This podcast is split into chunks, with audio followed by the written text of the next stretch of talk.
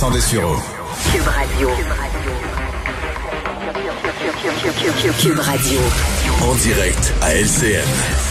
Je retrouve tout de suite là, Mario euh, Dumont. Mario, bonsoir. On a entendu aujourd'hui le maire euh, Labombe dire quelque chose de quand même étonnant. Il a dit il y a des gens intelligents et très sensés, très intelligents et très sensés, je le cite là, qui ont le goût de se rebeller. Ça va mal? Ouais.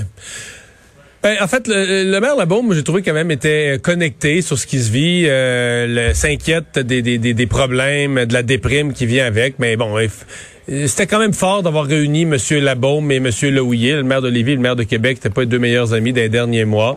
Euh, il fallait passer euh, un message. On veut quand même que les gens dans la région de Québec euh, fassent attention parce qu'il y aura des conséquences si le nombre de cas demeure aussi élevé. En même temps, euh, tu sais, je- je- y, y a une limite là, à ces messages. J'écoutais, exemple, le long message, le long discours de la ministre de la Sécurité publique, Mme Guilbeault. Euh, J'avais un peu l'impression que, tu sais, c'était... On fait, fait de faire de la morale aux gens là, tu sais, du vendredi après-midi. Puis je suis plus certain tellement qu'il y, y a encore de l'écoute pour ça. là. J'avais des gros, gros doutes sur l'efficacité de ces messages répétés. À mon avis, sur des messages où on fait la morale aux gens, puis on leur dit qu'ils font pas ci, puis ils font pas ça, il faut y aller avec parcimonie. Puis à mon avis, c'est surtout M. Legault dont la voix porte là-dessus. Là. En tout cas, un argument qui peut faire réfléchir, c'est le nombre de chirurgies reportées. 130 à 140 000. Et euh, là, on dit que ça va être long avant que la situation revienne à la normale. C'en est un argument fort, ça. Ouais, ça c'est la réalité. Le système de santé souffre, le système de santé est sous haute pression. Et ce matin, je recevais à LCN le ministre de la Santé, Christian Dubé. Euh, il me confirmait, c'est des chiffres qui avaient circulé, hein, il me confirmait, il y a vraiment 140 000 personnes présentement en attente de chirurgie, les chirurgies, euh, les chirurgies reportées à cause de la COVID. Dans la première vague, on avait eu 75 000, ça veut dire qu'on a continué à accumuler du retard durant l'été, etc. Et là, euh, le ministre dit son plan, ils ont fait à peu près 40 000 chirurgies par mois. Là, il dit, faut pousser la machine, faire des ententes avec les cliniques privées pour en faire 10 000 de plus. Donc, passer ça de, 10 000 de 40 000 à 50 000. Là, le 10 000 de plus, ça veut dire que là, ça te prend 14 mois à 10 000 de plus pour arriver à ton 140 000 de rattrapage. Ça, s'il n'y a pas de troisième vague, s'il n'y a pas d'autres problèmes majeurs de débordement dans le système de santé d'ici là. Tu sais, quand on regarde le portrait comme ça, ça, c'est des gens qui attendent euh, une hanche, c'est douloureux. Des gens qui souffrent, là, les cataractes, toutes sortes de problèmes. Des gens qui ont- les chirurgies sont reportées, reportées, reportées. Alors, ça nous donne quand même une mesure d'à quel point notre système de santé est sous pression. Et ça, je pense que c'est un appel, quand on a des chiffres comme ça, un appel plus efficace aux citoyens pour dire, ben, regardez ce qui se passe dans le système de santé. Arrangez-vous pas pour en rajouter avec de la COVID, là. Ouais. Et Mario, depuis donc la défaite du référendum, très serré du référendum de 1995, il y a toutes sortes de théories très savantes d'ailleurs dans les universités qui ont été euh, élaborées.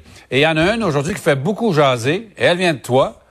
Tu Ben. dis que les Nordiques ont joué un rôle important dans la défaite du référendum. Explique-nous ça. Convaincu. Ça, ça fait des années que je réfléchis à ça. J'ai mis ça sur papier hier là, pour le journal de ce matin. Ça fait des années que Ouais, je pense ouais. à ça. D'abord, le référendum, il s'est pas perdu dans le vote technique. Là. Ça, cette affaire-là a été dit, puis c'était bien terrible. Le référendum, il s'est perdu chez les francophones qui ont voté. Et si les francophones de Québec, la- du grand, grand Québec, de la grande région de Québec, avaient voté pour le oui dans les mêmes proportions que les francophones de partout ailleurs, le oui passait. Perdre par 50 000, gagner par 50 000. Et, plus je pense à ça, plus je vieillis moi-même, je me dis, mais comment on a pu quand on, on voulait, euh, M. Parizeau voulait faire un pays, comment on a pu? On avait une équipe de hockey qui était la fierté d'une région, qui jouait avec le fleur d'Elysée sur l'épaule. L'équipe jouait avec le fleur d'Elysée sur le bras. Puis comment on a pu, quelques mois avant un référendum, les laisser, laisser partir l'équipe, euh, alors que, bon, euh, je sais qu'on dira, bon, les, les, les, actionnaires de l'équipe voulaient passer à la caisse, Marcel Aubu, tout ça, là, pour moi, c'est de la bouillie. Les Le- sondages montraient que les gens voulaient pas que le gouvernement investisse. C'était une erreur, savez-vous quoi? Mais c'était une erreur parce que le hockey, c'est un sport national. C'est notre fierté au Québec. Le hockey, c'est de l'identité. Mais c'était une erreur tout court de laisser parler, de partir les Nordiques, même financièrement. L'équipe a été vendue pour 75 millions. Oui, oui.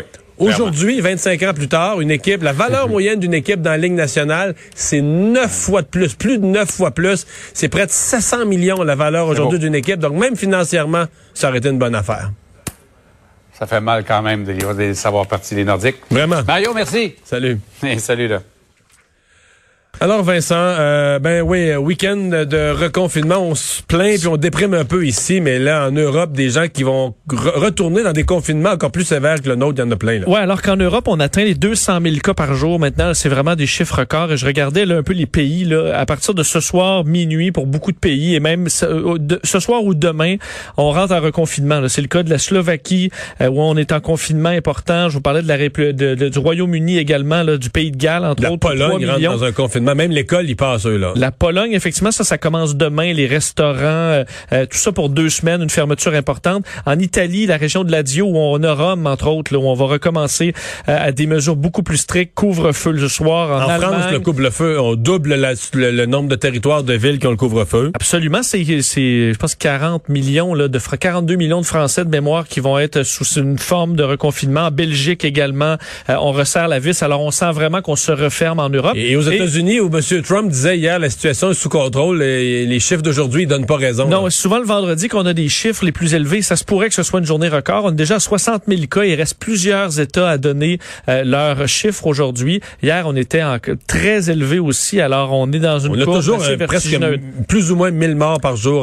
On avait eu un 1200 cette semaine. Encore des chiffres très hier, lourds. C'était 900 quelques. Alors, à surveiller en fin de semaine. Est-ce qu'on réussira à taper la tendance au Québec, euh, mais également dans le monde où malheureusement ça regarde pas très bien. Merci Vincent, merci à vous d'avoir euh, été là. Je vous souhaite une belle fin de semaine euh, malgré tout. Trouver des façons de vous changer les idées et de prendre soin de vous. On vous retrouve lundi.